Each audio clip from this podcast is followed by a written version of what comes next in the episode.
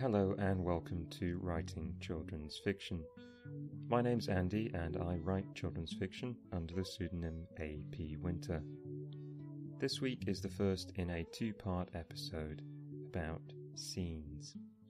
I'm excited to pull together some ideas we've talked about before and introduce some more in depth concepts about how we write strong, clear scenes.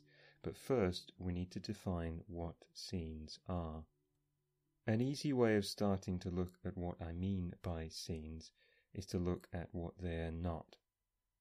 Not everything that happens in your novel is a scene.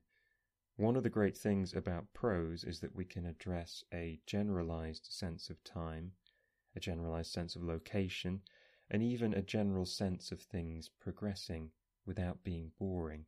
Often this is achieved through images, a series of images that seem to represent something about the story, for example, creating emotional resonances or giving a sense of the challenge of the world of the story without settling into specifics. For example, we might take the opening of Howl's Moving Castle by Diana Wynne Jones. In the land of Ingary, where such things as seven league boots and cloaks of invisibility really exist, it is quite a misfortune to be born the eldest of three. Everyone knows you are the one who will fail first, and worst, if the three of you set out to seek your fortunes. Sophie Hatter was the eldest of three sisters. She was not even the child of a poor woodcutter, which might have given her some chance of success. Her parents were well to do and kept a lady's hat shop in the prosperous town of Market Chipping. So lots of interesting details there and a sense of a character, a sense of things happening over the course of her life in a very efficient way. But nothing so specific as two characters discussing something, as seeing something specific dramatized. These series of images or these generalized impressions of things offer a zoomed out view of things carrying on and time passing. They make use of evocative language and generally broaden the reader's sense of the world you can create some great writing in this space, and we'll look at that more another time. But today, we're focusing on more specific moments. Even if you're relatively new to writing, you're probably familiar with a general sense of what scenes are. Scenes make use of unity, by which we mean they involve a fixed time, a clear place, and deal with clear characters and their actions. They also seem like they belong with the rest of the story and they address something that seems significant. So that's all quite vague so far, but you get the idea. Let's go a bit deeper.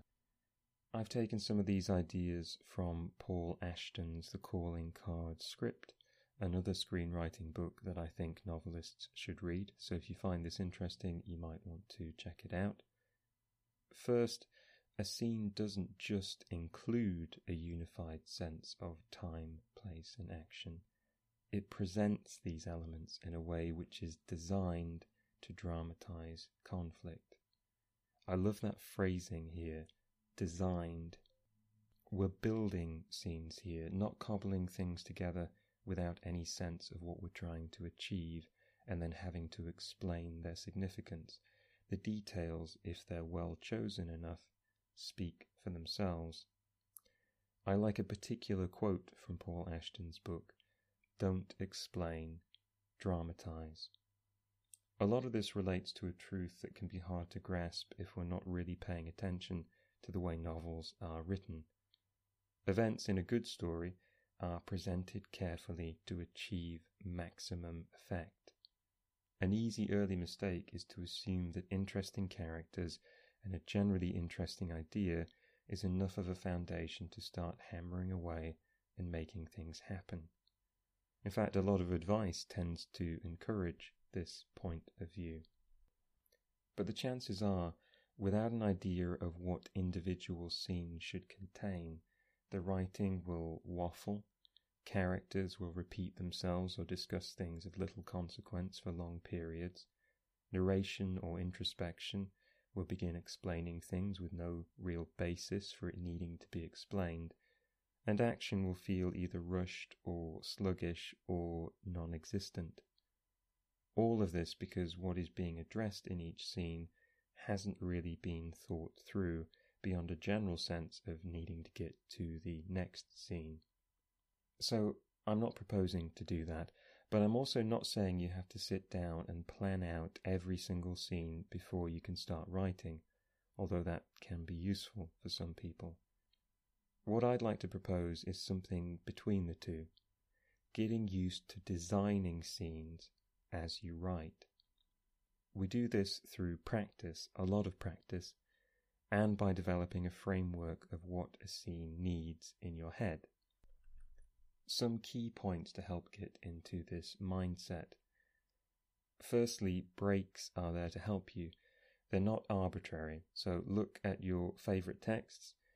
Think about how breaks are deployed to provide a sense of variety and the way they close on interesting revelations, choices, or emotional resonances. That seems good to aim for in our scenes. Breaks are often consistently spaced. Chapters are a roughly similar length, and scenes within chapters are commonly a similar length too. Think about your ideal scene length. For a 9 to 12 novel, it's probably just a couple of pages. So here's the start of our framework. We're looking at a couple of pages set in one place or showing characters moving through a clear, short series of places across one short time period in which something happens that seems significant to the story. Sounds fairly straightforward. And thinking about writing in these units, two or three pages where something interesting happens, will help keep things clear and focused and hopefully show you that writing is achievable. If you can write a couple of interesting pages time after time, you can write an interesting novel. Now, a quick recap on some devices that can help make scenes interesting. We like conflict in scenes, by which we mean someone wanting something and having trouble getting it, whether that's internal, part of a relationship with characters, or something in the world of the story. We like conflict that doesn't start too high in terms of the stakes of the scene, because we don't want to end up repeating ourselves or resorting to melodrama after we've revealed the most interesting dramatic detail. For example, if you want to write a scene where the main point is a revelation that someone you thought you could trust ate your chocolate bar, you don't start by saying, I can't believe you ate my chocolate bar, and then have three pages of discussion about how bad it was of them. The most interesting thing has already happened, so why are we still in the scene? Instead, you leave a trail of wrappers, have an exchange of questions about what it could mean, the sudden realization that the chocolate bar has gone, a focus on the other person's body language to show them as suspicious, and then close on their revelation. I'm sorry, I can't keep this secret any more, and so on.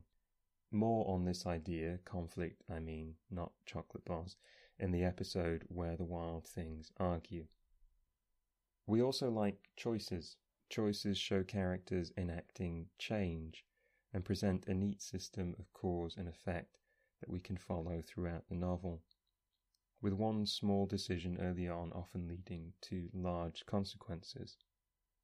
We like a sense of characters facing a choice or making a choice in scenes.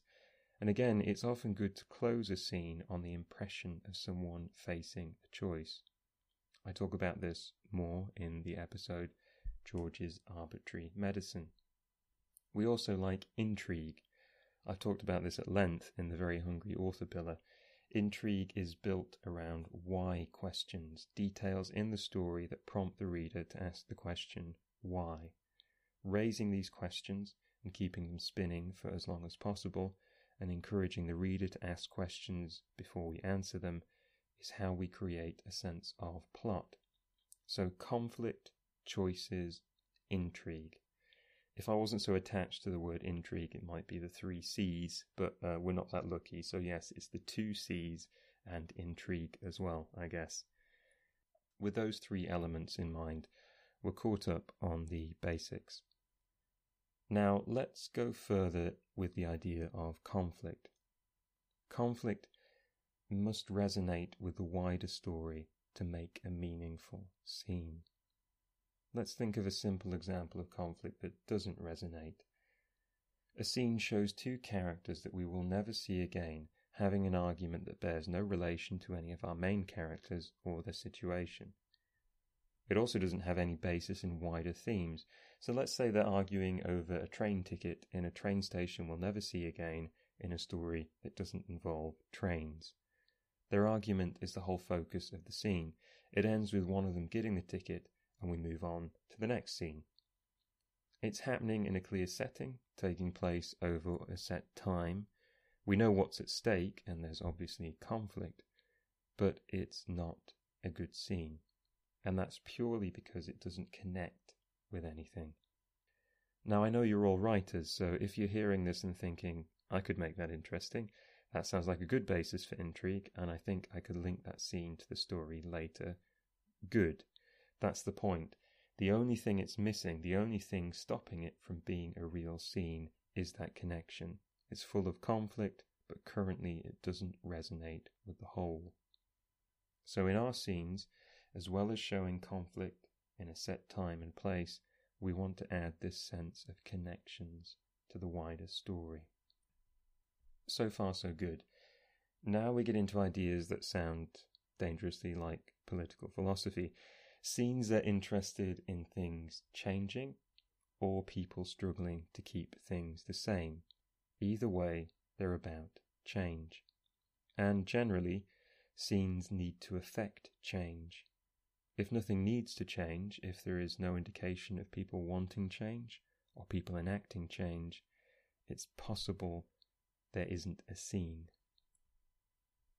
Actually, there's a weird sense that stories, on a fundamental level, are always encouraging us to cope with or even get excited about the idea of things changing.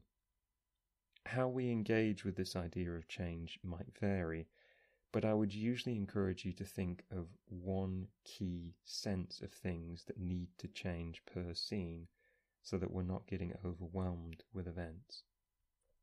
We're going to pause here. As I said, this is a two part episode, so we'll have lots more details on scene planning and execution next week. In the meantime, I want to leave you with something to think about. If every scene involves something changing, how do we stop all these complications and changes from seeming tedious? More on that to come. Now, for a bit of news about the podcast, it's been a lot of fun seeing the responses to these episodes. Thank you so much to everyone who has reviewed them or shared them. It makes a big difference. Serious stuff for a moment. Alongside being an author, teaching creative writing is my livelihood. Now, I fully intend to keep posting free advice on writing whenever I can because it's something I care about. But if you want and are able to contribute something to support me and the continuing podcast, you can now do so through the link in the episode description. Just click on it and it will take you to buymeacoffee.com, where appropriately enough, you can donate the price of a coffee. Listeners have been suggesting this for a while, but I wanted to have a significant portion of material out there and at least a monthly schedule before I considered it. And I also wanted to use a service that wouldn't inconvenience people. Buy Me a Coffee is brilliant. It doesn't do annoying things like email supporters after they've kindly sent money. It just offers a quick link you can tap on and choose the amount you'd like to send. Okay, thank you for listening to all of that. All of this aside, I have benefited from lots of free advice and media when I've been out of pocket, so don't feel guilty at all if you're not in a position to share anything. It's just great to have so many people listening, and I hope this helps lead you on to good things. That's everything for this time. Thank you, as always, for joining me, Next time, part two on what makes a scene. I hope you'll join me then.